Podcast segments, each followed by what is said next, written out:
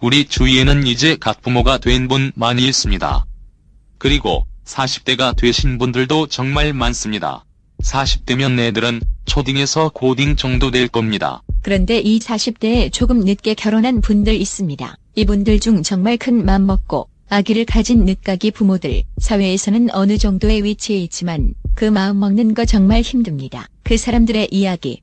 헉! 40대 초짜 부모. 어, 첫 번째, 어, 오늘은 그 우리가 어떻게 방송을 진행할 건가에 대한 얘기를 어, 나눠보겠습니다. 인사하시고요. 안녕하세요. 지금 40 올해 2세 되겠습니다. 어, 왜 이렇게 나이가 많은 거야? 지금 제가 소개를 한 나이를 먼저 밝혔습니다. 여자가 밝히기 싫어하는 그 나이를 먼저 밝혔다는 게 엄청난 거고, 아, 일단 뭐 저는, 그니까 지금 우리가 이거를 기획하게 된 것도 직면에. 있는, 직면에 있는, 어, 문제를 얘기를 하다가 참 이렇게 자연스럽게 이렇게 이런 기회를 갖게 됐는데, 저는 일단은 뭐 일종의 직장 여성이죠. 직장 여성이고 나이는 이제 40대고 그러면서 40대 초반. 아, 네, 초반. 그러면서 이제 결정적으로 임산부죠. 그래서 이제 그게 사실은 결정적인 계기가 됐죠. 어, 뭐, 직장은 그, 뭐, 학교에서 강의도 하고, 이제, 그러면서 이제 동시에, 이제 학교에는 제 겸임으로 있기 때문에, 그 동시에 이제 뭐, 간단하지만 일을 해요. 그래서 드림소다라고 그 지금 현재 그 교육용 앱을 제작하는 이제 회사를 어 또 이제 몇 명이서 같이 이제 하고 있는데 뭐 시작한 지는 얼마 안 됐고요. 그래서 어쨌든 직장 여성이고요. 그런데 이제 얼마 전에 제가 이제 임신을 해서 올 3월, 4월이 되나요? 임신을 하게 됐고, 지금 여기까지 오게 됐어요. 그러다 보니까 여러 가지 문제가 많이 이제 느껴지고, 일단, 아는 게 없어서, 경험도 없고, 그래서 이 새롭게 이제 뭐 임신을 해서 뭐 이렇게 뭐 이걸 하나 하나씩 해 나가는 게 굉장히 어렵게 느껴지더라고요. 그러면서 또 이제 일이 있으니까 이게 또 쉽지 않아요. 체력 문제도 그렇고, 여러 가지 또 사회적인 문제도 그렇고. 그래서 이제 그런 고민을 또 이제 얘기를 하게 됐죠. 지금 우리 사회 보시는 분도 남자분이지만 비슷한 상황이잖아요. 그래서 그 비슷한 상황에서 이제 막 얘기를 하고 또 이제 저보다는 또 선배죠. 그래서 이제 그 조언을 듣다 보니까 야, 참 이게 이 정보 공유할 사람도 없고 그래서 이거를 한번 해보면 어떻겠냐 해서 우리가 지금 이런 기회를 갖게 된 거죠. 그렇죠. 어, 제 소개는 간단히 하면은 10년 전에는 영화 쪽에서 좀일좀 하다가 어, 이제 요새 지금은 다큐멘터리를 편집하고 있는 뭐 촬영 편집 다 하고 있는 이영기라고 합니다. 음, 실명 공개합니다.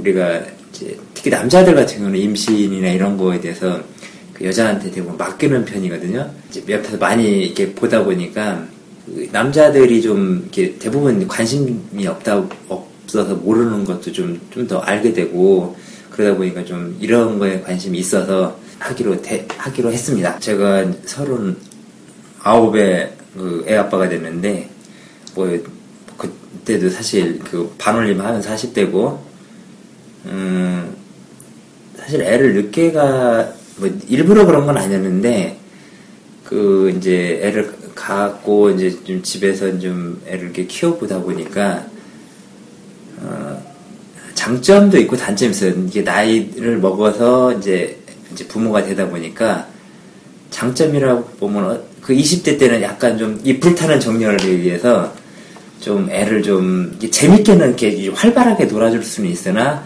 좀 감정이 좀 조절이 안 돼서 욱하거나 뭐 좀 이런 걸 수는 있는데 나이가 이제 좀 지금 40대 좀 이렇게 돼서 보니까 세상 보는 게 좀 여유 경, 뭐 이런 건 좀 여유라는 게 어떻게 보면 좀 안 좋을 수도 있는데 약간 마음의 여유는 좀 있더라고요. 애를 볼 때 뭐 좀 그럴 수도 있지 하는 약간의 좀 그 살, 그 애를 바라보는 시선이 여유가 있어진다고 해야 되나? 체력이 안 돼서 그런 건 아니고요. 어, 물론 체력적인 것은 좀, 좀 딸리는 거 있으나 그래도 사람이라는 게 그 이 나이를 먹으면 정신적인 여- 연륜이 쌓였다 보니까 그런 그, 그 애를 대하는 관점이 조금 다른 면은 좀 있더라고요.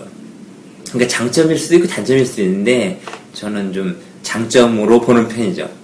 네. 어쨌든 부, 나이 먹어서 부모 되는 것은 뭐 본인이 뭐 의도하지 했든 안 했든 간에 만약 부모가 되겠다 했으면은 그때부터는 그 다음부터는 우리가 아, 부모로서 우리가 좀 이렇게 생각이 될 게 좀 많다라고 봅니다. 그리고 이제 저 같은 경우는 제가 부모가 딱 되고 나서는 저의 부모님을 뭐 저희 부모님은 다행히도 지금 아직까지 두 분 다 살아 계시기 때문에 장인 장모님도 살아 계신데 어 그게 좀 철이 든다고 해야 되나 제 개인적으로는 좀 그런 게 좀 있더라고요. 결혼해서도 좀 달라지는 게 있고 좀 부모님 바라보는 관점 달라지고 그리고 이제 애를 낳았을 때 이제 어뭐 이제 제가 어렸을 때 했던 행동들 그 철없던 행동들이 떠오르면서 아 부모는 되는 것은 참 어렵구나라는 생각이 좀 들었습니다. 음, 뭐 부모랑은 다르죠. 부모님은 그래도 젊으셨잖아요. 본인은 서른아홉이라고 하셨지만 와이프는 저랑 같은 나이에 일단 초산을 하셨고 저도 지금 그 초산을 기다리고 있고 그렇죠. 거기다가 지금 그 2년 됐나요? 2년 후가 되나요? 3년 후가 되나요? 뭐가요? 지금 둘째를 가지고 계시죠. 아, 그렇죠. 예, 그래서 지금 어 저보다 한 달 늦게 예정 예정일이라고요. 네. 어 그래서 지금 어 둘째를 가지고 계시고 참 대단하신. 아, 그래서 사실은- 타의 타의 모범이 되는 분이시기 때문에 타의 모범이 되는 게 아니고 사실은 그런 것 같아요. 애 하나는 좀 애한테 미안한 것 같다는 생각이 드는 거예요. 이제 물론 이제 그 거기를 보면은 이제 저희가 가족이 좀 형제들이 좀 많은 편인데 그런데도 자라다가 애 하나를 딱 보니까 애가 좀, 좀 어떻게 보면은 불쌍하다고 얘기해야 되나 좀 말이 좀 그렇긴 하는데 그 얘 하나로 키, 하나만 키우기에는 편할 수는 있으나 얘가 좀 더 크면은 외로울 것 같다는 거죠. 그리고 얘가 크면은 아빠나 부모한 그러니까 아빠 엄마한테만 친구 부모가 계속 얘한테 친구 역할을 해줘야 된다는 거죠. 어느 순간까지는. 근데 그 제가 이제 주위에서 보면은 저도 마찬가지고 애가 이 형제가 있으면은 지네들끼리 놀기도 하고 나중에 결국에는 이제 친구같이 자라면서 친구도 되고 물론 이제 형제 뭐, 그러니까 뭐 친구가 될 수는 없겠지만은 한동안은 인생의 동반자 같은 느낌이 들어서 힘들지만은 애 엄마도 나이가 있긴 하지만은 그래도 둘째를 이렇게 갖게 되는 거죠. 저의 나이도 지금 굉장히 그 고위험 중에서 초고위험에 들어가는데 저랑 같은 길을 먼저 가셔서 뿐만 아니라 이제 그 이후에까지 둘째까지 가지신 분의 남편으로서 예, 남편의 입장과 또 이제 육아를 하시는 분으로서의 입장을 이제 얘기를 해줄 수 있는 거고 저한테도 또 이제 좀 도움이 되고 그런 게 좀 있을 것 같고 하, 진짜 나이에 많이 먹어가지고 처음 이제 초산을 이제 준비를 해야 된다라는 게 큰 문제더라고요. 그래서 이제 그러면서 뭐 사실 뭐 제가 그 전부터 그런 거에 관심이 있어가지고 뭐 지식이 많은 것도 아니고 그래서 이렇게 하다 보니까 아 뭔가 이렇게 좀 비슷한 상황에 있는 분들이 요즘 많잖아요 의외로. 그런 분들과 뭔가 공유를 할 수 있으면 좋지 않을까라는 그런 생각을 많이 했었고 필요한데 참 없나 주변에 뭐 이런 생각도 하고 그러다가 이제 뭐 저번에 뭐 그런 얘기 하다가 한번 이제 우리 거를 한번 해볼까 공유해 볼까 뭐 사실은 그게 사실은 계기가 됐죠 뭐 이, 이런 일을 하는데.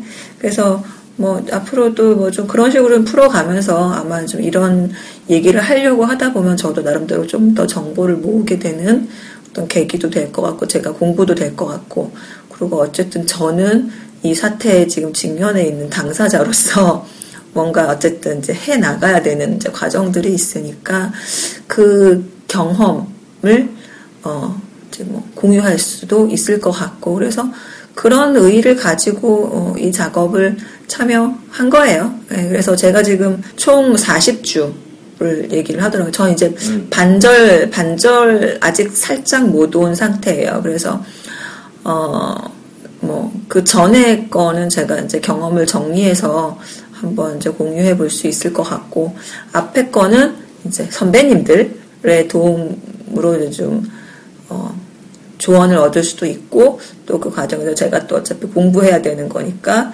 그거를 또 한번 여기서 뭐 얘기를 해볼 수 있지 않을까 그렇게 생각합니다. 그래서 앞으로 뭐 좀 그렇게 잘 해봤으면 좋겠네요. 네. 나이는 40대인데, 보통 40대면은 애들이 뭐 한, 뭐 한 10살은 뭐, 기본 혹은, 맞죠? 예, 10살 전후잖아요. 네, 근데, 초등학생, 예, 근데 이제. 어, 이제, 이제사 뭐, 뭐, 이제사 뭐, 이렇게 하니까 참 겁도 나고, 근데 이제 그러면 또 이제 육아 문제가 또 큰 화두가 되겠죠. 그래서 이제 글로 또 우리가 이동해서 아마 또 이제 그때쯤 되면은 또 저 랑 비슷한 상황에 계신 분들을 또 많이 알게 돼서 또 서로 도움을 서로 이렇게 받을 수 있으면 더욱 좋겠다 뭐 이런 생각도 갖고 있고요. 그래서 일단은 앞으로는 뭐 지금 우리가 이걸 이제 계속 해 나간다면 어 일단은 이제 뭐 이 나이가 많은 이 시기에 저같이 노산인 경우 그 경우 이제 여러 가지 사실은 걱정, 위험 부담 뭐 혹은 뭐 이런 것들이 있고 의외로 또 이 나이까지 또 이렇게 있다가 결혼한 사람들은 그쪽에 관심이 없어서 사실 정보가 약한 경우가 많고 저 제가 그래요. 정보가 약한 경우예요. 잘 몰라요. 그때 그때 닥칠 때마다 이제 사실은 공부를 하게 되는 편인데 그래서 이제 그런 것들을 뭐 제가 이미 경험한 것들은 이제 그거에 기반해서 아마 이제 쭉 풀 것 같아요 앞으로. 그래서 이제 그 매 회 때마다 어, 이슈를 하나씩 정하죠. 그래서 이슈를 하나씩 정해서 그 이슈대로 한번 얘기를 풀어가 보도록 하는 걸로 하는 거 어떻습니까? 네, 그렇습니다. 임신했을 때 그 상황 상황에 됐을 때 남자들이 보는 느끼는 거, 보는 거, 그 그런 거에 관해서 좀 많이 좀 얘기를 할 겁니다. 저 같은 경우는 그리고 제가 보는 관점이 있- 뭐 그런 뭐 정확한 건 아니지만은 그리고 우리 같은 경우는 전문 의사가 아니고 진짜 일반인 어떻게 보면 일반인이죠. 저희 어디 뭐 잘난 것도 없고 뭐 병원에 사실은 그 아시는 의사도 없어요. 의- 의사라고는 그 이제 본인들이 가는 그 산부인과 그 상담하는 의사만 그나마 알고 있는 거죠. 친척도 의사 없고 그래서 전문 뭐 여기가 의료 뭐 의료라고 해야 되나 그런 그런 정도 지식이 있는 것도 아닌데 단지 우리는 어, 저희가 할 수 있는 것은 지금 우리가 당면한 우리가 지금 직면한 그거에 대한 그런 이야기를 좀 하고 그 이제 서로 어, 그런 것을 공유할 수 있으면 고- 공유하고 그러자는 취지로 지금 만들 계획입니다.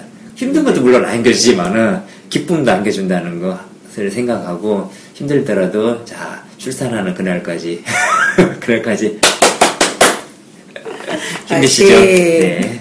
잘해봅시다. 감사합니다.